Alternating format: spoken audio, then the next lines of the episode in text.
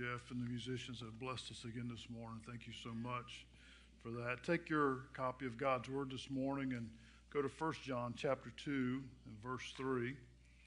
1 John chapter 2 and verse 3. Our thoughts this morning in this passage will center around uh, what I've entitled evidence of knowing God. There are a lot of people who say they know God, but not a lot of evidence is always demonstrated. You say, well, what should it look like? What should a Christian look like if they know God? What should a person look like who has a real relationship with God? And John shares that with us in this passage. Now, knowing God and walking with God involves three critical components and they're in the correct order as I give them to you. Number one is revelation. To know God, uh, God has to reveal himself to us. Man has no capacity in and of ourselves and our sinfulness to find God. Even a person who says, I'm going to search out God and see if this thing is true, will never understand God unless he reveals himself to them. In other words, unless he helps them to understand, makes it clear to them who He is. Now, there are two kinds of revelation God has given humanity. There's what is called general revelation, and we find that in things like creation. When I consider the vastness of the universe, my mind is overwhelmed with how great it is, and God spoke it into existence.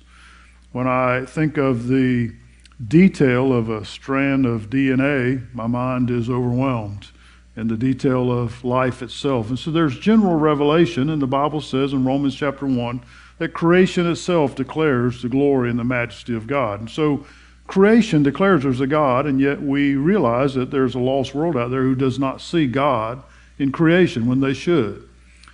But the type of revelation that is more important, I would say, to us being saved is called a specific revelation or special revelation. Special revelation is when God divinely intervenes in the affairs of man to reveal himself. The Bible says he's done that in a lot of ways. He did that in the Old Testament through prophets and visions and dreams. Uh, I think when Moses was standing in front of the burning bush and it wasn't burning, and God said, Take your shoes off, that's pretty special revelation, right? I mean, uh, he's talking to God himself. You know, God, who do I say sent me? Well, tell him I am sent you.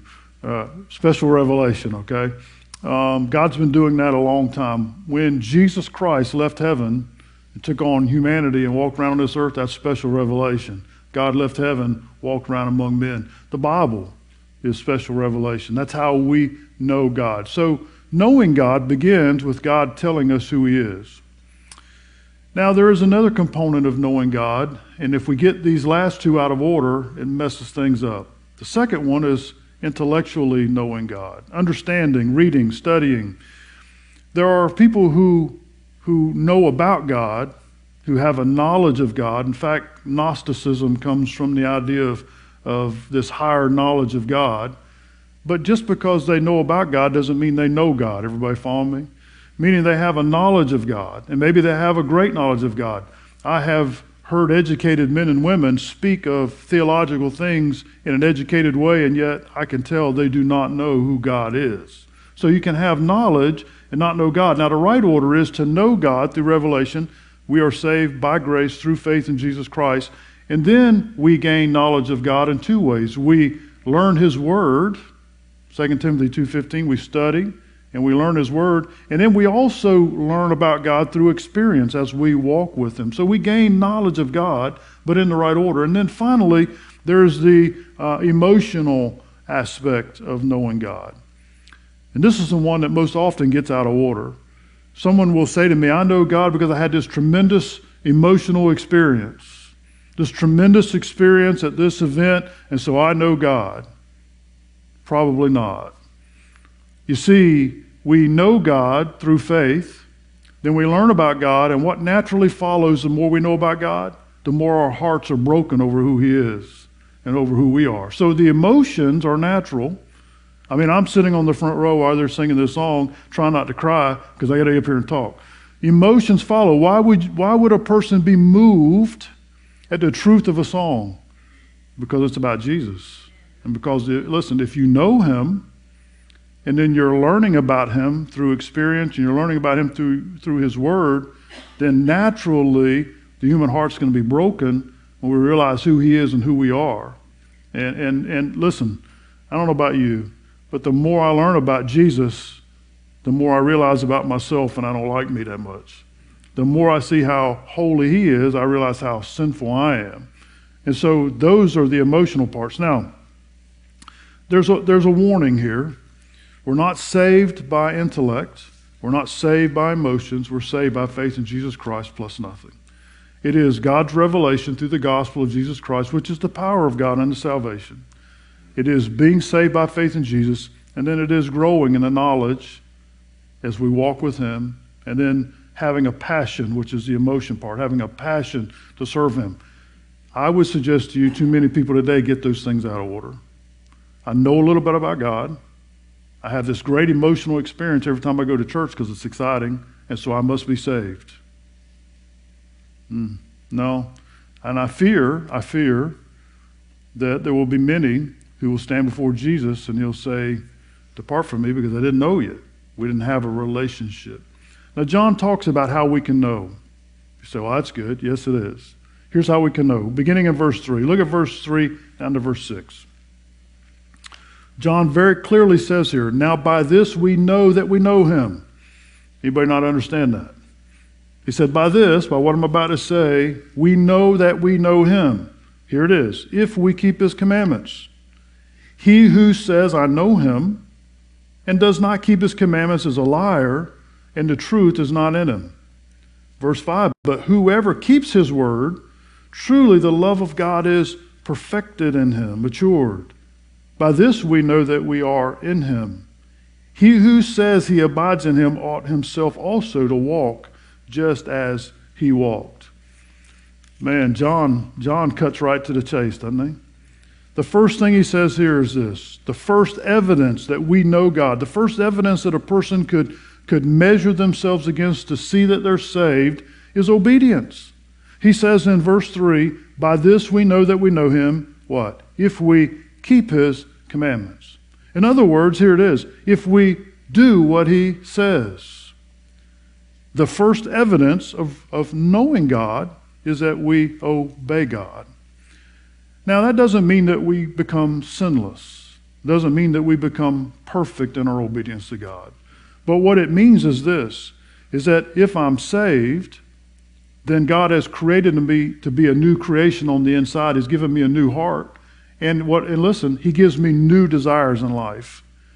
The old man pursued sin. The old man desired selfishness. The old man desired my way, not God's way. The new man wants to obey God. The new man desires to honor God. The new man desires to be that person that God created us to be. Now, as Paul clearly said uh, in Romans, he fought the fight with the flesh every day. We always fight the fight. But here's the evidence John's speaking about. He's speaking about the fact that those who genuinely know God through a saving relationship in Jesus Christ have a habit in their lives of obeying God. Now, that means a person who says, I'm saved, and they live like a hellion with no conviction. What does that tell you? What did John say? You don't really know God. You don't really have a relationship with God. Because if we know God, what? We obey God. Now, let me make this very clear. This is not a, this this obeying God is not a legalism. This isn't a, a, a denominational, traditional uh, thing where the church says you got to do this, this, and this. This has nothing to do with that. This has to do with the Word of God and how the Holy Spirit convicts us to put things out of our lives and to pursue holiness in God and to, and to obey Him. And listen, if God specifically says in the Bible, don't do this, what does that mean? Don't do that. I mean, if God said, don't do this, and you read it, and the Holy Spirit helps you understand it, then you go, I'm not going to do that. That's obeying God. And if in the Bible that God said, God says, do this, what does that mean? Same as with my kids, right? Don't do that. You won't like it if you do. And do this, right? God's the word of God's the same way. And John said, Hey, here's, here's, the, here's the first evidence that you really know God is you want to do what he said to do, and you want to avoid the things that he said not to do. So, so the question really very, is very clear in your life, and those who are watching online, is that the desire of your heart? Is that how you live life? If not, then you really need to examine your salvation. Period. Uh, it's very simple. We're not saved by what we do. Now listen, we don't do works to get saved. We don't, we don't try to obey God to get saved. No, we obey God because we are saved. And the converse is if we aren't obeying God, then we must not be saved, right? If it's not the passion of my heart, if it's not the thing that I want to do, not perfectly, not sinlessly, but it is what I want to do. Now, John ties that very quickly to verse 4 by giving the evidence of hypocrisy, the evidence of those who pretend to know God and they don't really. He said, He who says, then I know him. In other words, a person professes that they know God, that they're saved, and does not keep his commandments. Now, John gets really tough here. What does he say at the end of that verse? That person is a, a liar, and the truth is not in them. That's clear and uncompromising, isn't it? I mean, it's. John said, look, if, if a person says, I know God and I'm saved and He's my Savior, but there's no evidence in their life at all that they ever obey God, that they ever desire to obey God, that they ever want to obey God, then he said they're a liar. They're not really saved at all. And then, and then he even gets heavier today. Said, and the truth is not in them. You know why? Because lost people are blinded to the truth. And he's saying the fact that they're blind to the truth is further evidence that they don't really know God. Because it is when we get saved that the Holy Spirit removes the blinder so that we understand what God's saying. I knew a man one time. I've known many throughout my life. But this one particular fellow in the Navy, we were talking about God one day, and he said, Oh, yeah, I'm a Christian. I was surprised. And he said, You seem surprised. I said, Well, yeah, I am. He said, Why are you surprised? What, you know, and, and listen, people get defensive in a hurry, don't they? I mean, they get really defensive. About who, you know, what do you mean you don't think I'm saved? Well, since we're talking, you want the list? And uh, I mean, he's, he was living with a woman he wasn't married to. He's, uh, I knew he would come in every day at work bragging about all the things he'd been doing the night before, which were many in the Bible. That, remember the whole thing about if God said don't do it, don't do it? Well, he was completely ignoring that. And, and, uh, and, and, he, and he didn't go to church. I tried to get him to come to church, he wouldn't come. You know, listen, what, what was the evidence in this guy's life? I'm not the judge. He's going to stand in front of Jesus one day. But John said, the Bible says, God the Holy Spirit says, that if you claim to know God and you don't obey God, you don't have any desire to obey God, you don't care anything about God and want to do what God said and avoid the things God said not of it, the Bible says you're lying. The truth is not in you. That's tough stuff to swallow this morning, isn't it? But is it but it is true. So I would suggest this morning, listen, salvation Salvation is by faith in Jesus. But if you don't find any evidence in your life that you've trusted Jesus by faith, maybe you had an emotional experience. Maybe you had a, an intellectual understanding and you think you know all about God. Be careful because Satan and the demons know all about God and they're not saved. They have a really good knowledge about God and they know what's coming. They know things you and I don't know and they're not saved. So it isn't knowledge and it isn't emotion. It's a relationship with Jesus Christ that makes you new makes you a different person. And if you haven't become a different person in Christ, then you're not saved at all. Is it possible, listen, is it possible that there are men and women in the church, particularly in the 21st century, where church is all about how you feel and having a great time, who are having the emotional charge every week without the real relationship to God? I would suggest it's very possible and very dangerous.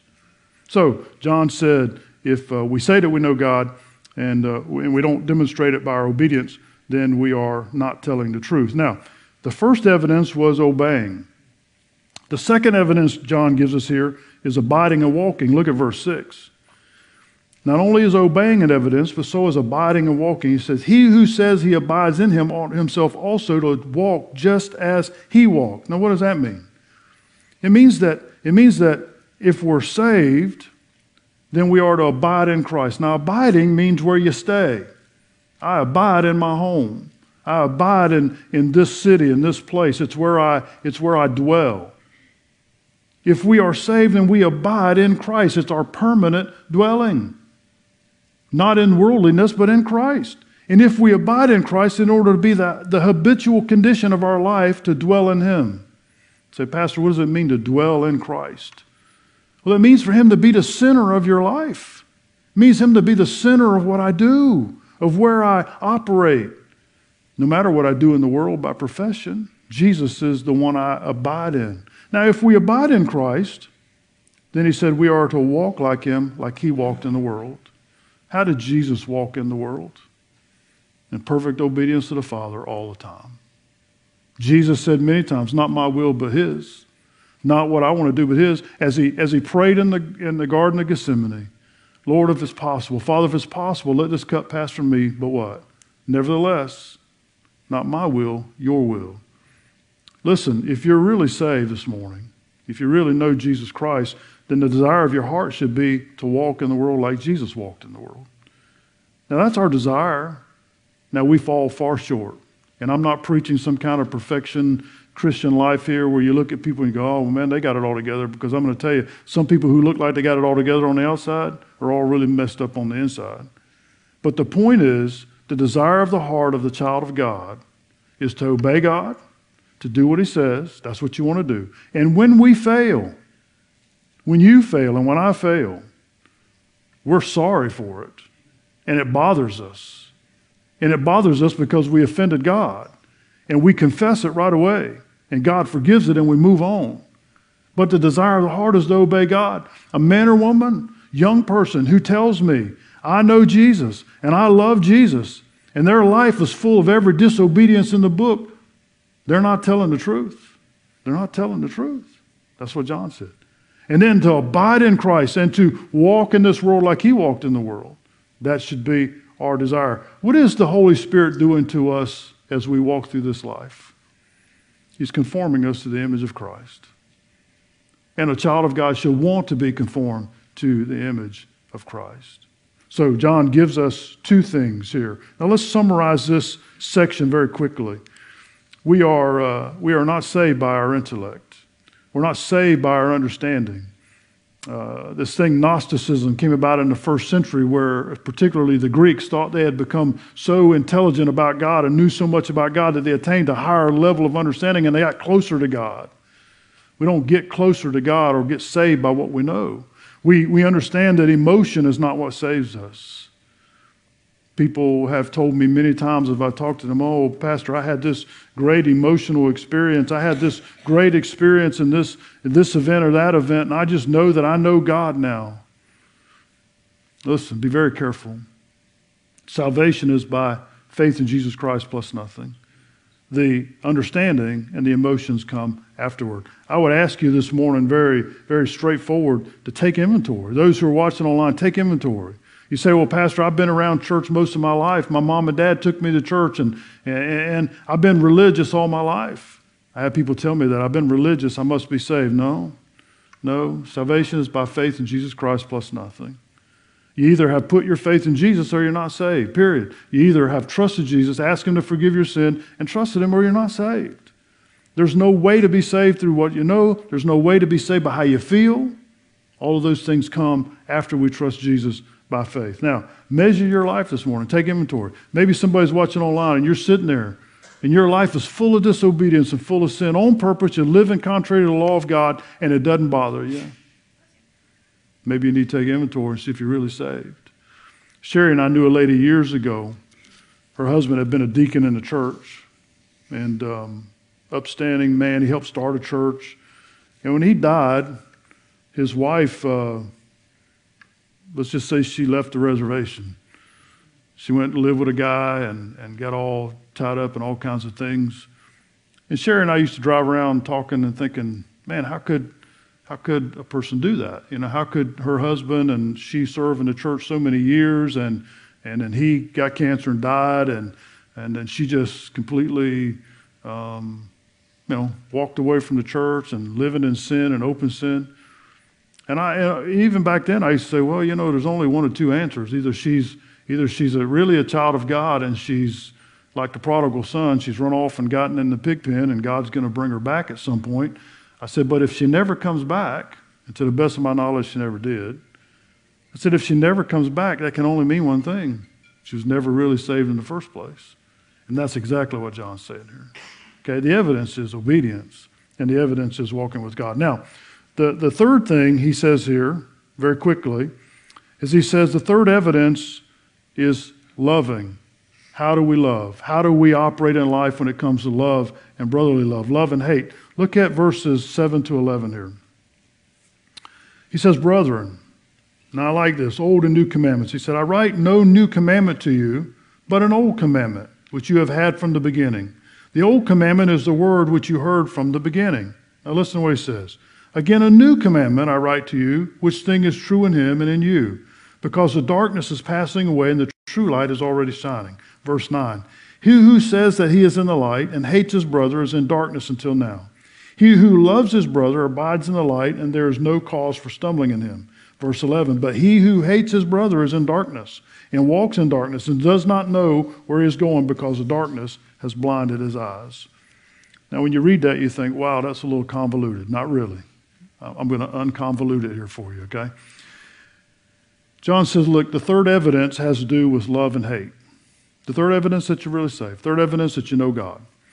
He says it's about an old commandment and a new commandment. First, he says, I'm not really giving you old, a new commandment, it's an old commandment. He said, this is, this is an old commandment that you've had for a long time. Well, in Leviticus 19 18, God said this to Israel. He said, You know, you shall not take vengeance, nor bear any grudge against your, your children of your people. Listen, but you shall love your neighbor as yourself. I am the Lord. So we know from the Old Testament there was the command that you love others like you love yourself. So John said, Look, one of the evidences, the third evidence of, of knowing that you're saved is that you love like God loves, that you love your neighbor like yourself. You love those around you. I have a neighbor, many of you know, and I pray to God that one day they watch and know that I love them. I don't, I don't have any, any animosity to them, but man, they don't like us. She calls me names and she's really ugly. Uh, and listen, but I love her. I pray for them. I mean, if you ever turn on the TV by accident and see us, I pray for you, okay? I do pray for them. I pray for their soul that they get saved. Who, what would move you to do that? What would move us to pray for somebody who doesn't like us? To, to walk with God, to know God. Why? Why? Because God loved me. God loved me, and if God loves me, then I ought to love everybody. That's, that's how I see it, right? And so John said, Look, the evidence that you know God is that you love. And then he said, But there's a new commandment. You say, Well, wait a minute, John, I just thought you said it was an old commandment. Well, it's old and it's new. And here's how it is Jesus, watch this now, listen. Jesus took the old commandment of love your neighbor and he elevated it. He said, Not only do I want you to love your neighbor, but I want you to love your enemies. And I want you to listen. He elevated and he said, I don't want you to just love your neighbor. I want you to love others like I love you. A little different, right? You say, well, how did Jesus love? I'll give you the epitome of that. We talked about it in our Bible study last week. Luke 23 34. Jesus hanging on the cross. They're killing him. He's an innocent man. And he said, Father, forgive them because they don't know what they're doing. Man, oh, that's love. That's love. To be hanging on the cross, an innocent man, knowing that he's taken the sins of the world, and these who have spit in his face, pulled out his beard, beat, his, beat him into a pulp, smashed a crown of thorns down on his head, and nailed him to a wooden tree. And he looks up at the Father and said, Don't lay this to their account. Forgive them because they don't know what they're doing. That is love. That's love.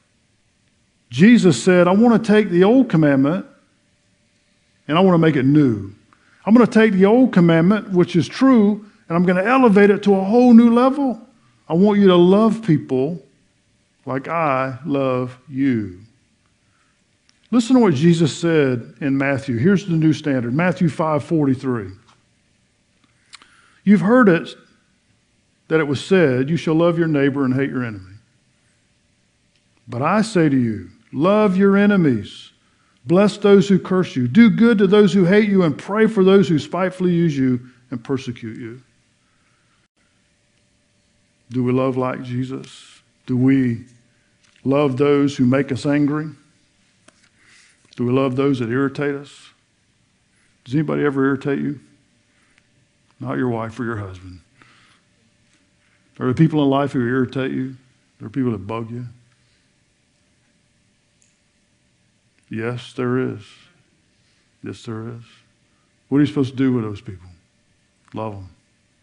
What are you supposed to do with them? Be patient with them. Be kind with them. Be compassionate with them. Let me tell you where this would really get traction and where it really ought to have the most traction is in the body of Jesus Christ in the church. Listen to this very carefully before we finish up. I know you're going to find this really hard to believe, but it's true. Christians squabble in the church. They fuss with one another. This, this person falls out with this person, and then they get mad at one another.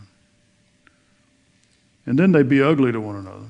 They fuss at one another. And they generally do it over social media, you know, like sniping at one another, writing things, putting stuff up, you know, this person's the most terrible person on the face of the planet, yada, yada, yada.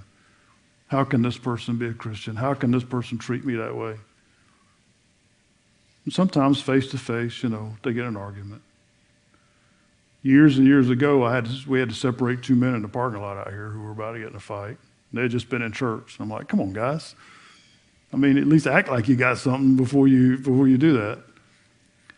Why, why do they do that? Well, probably because they're not saved in the first place. Why? Because John said, if you know God, then you're going to love like God.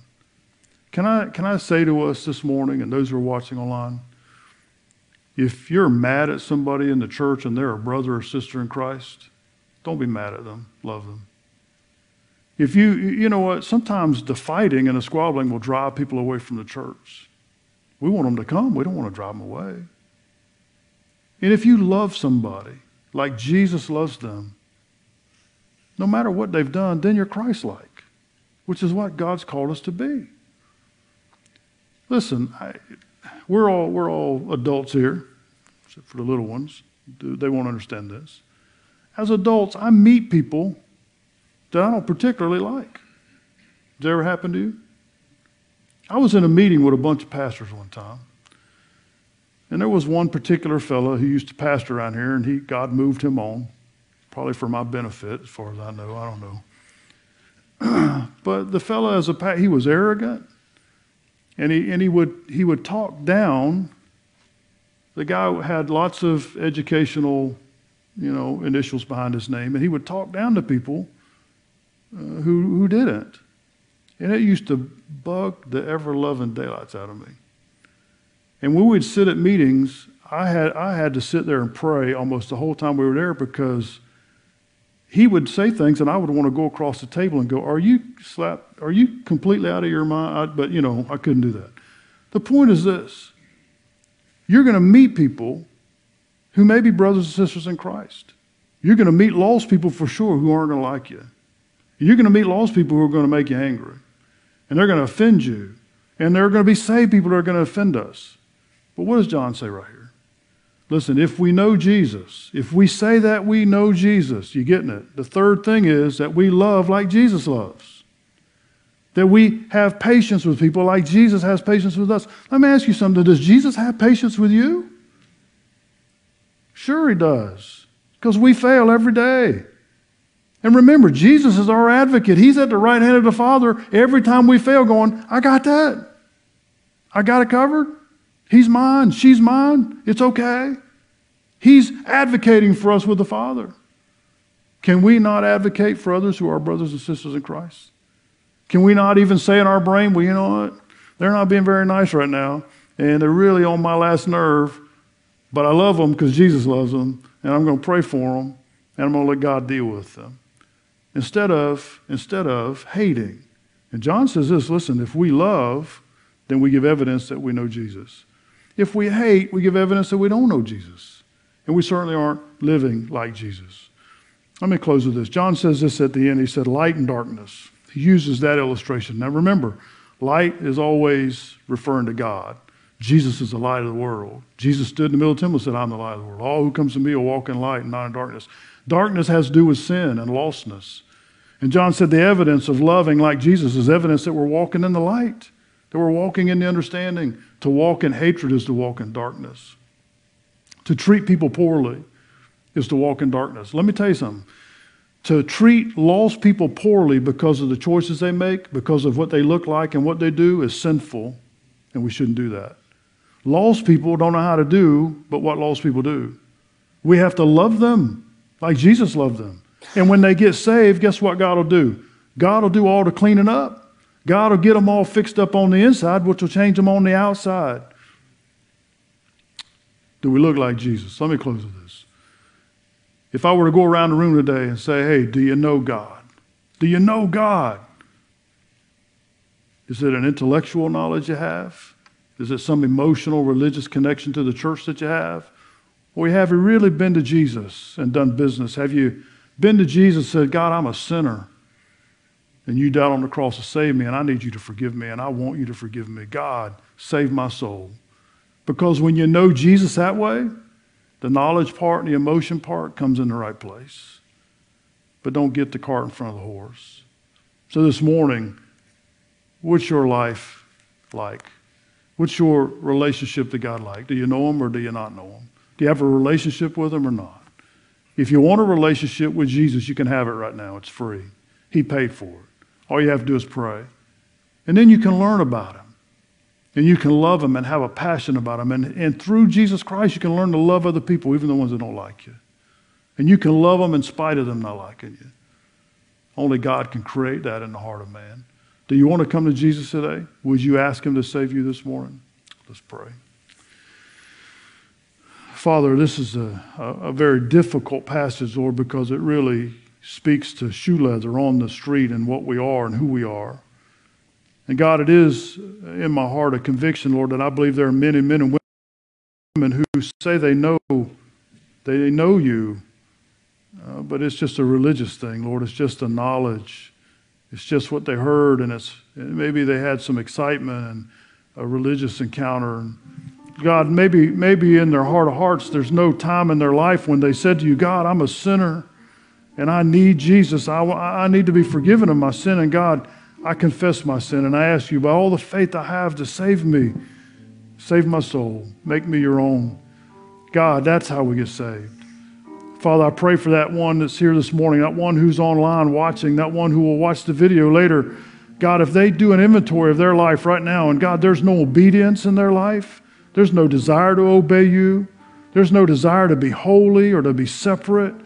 God, there's no desire to abide in you and to walk with you and to love others as you have loved us, God, then maybe, maybe the problem is they're not saved at all. And I pray for them right now, God, that they would just take care of that and come to you in prayer. Bless this invitation time in Jesus' name. Amen. I'm going to stand down front while we sing a verse of song. If you examine your own heart and you say, Man, I'm just not sure I'm saved, would you come? I'll be, I'll be delighted and privileged to pray with you this morning. Lord.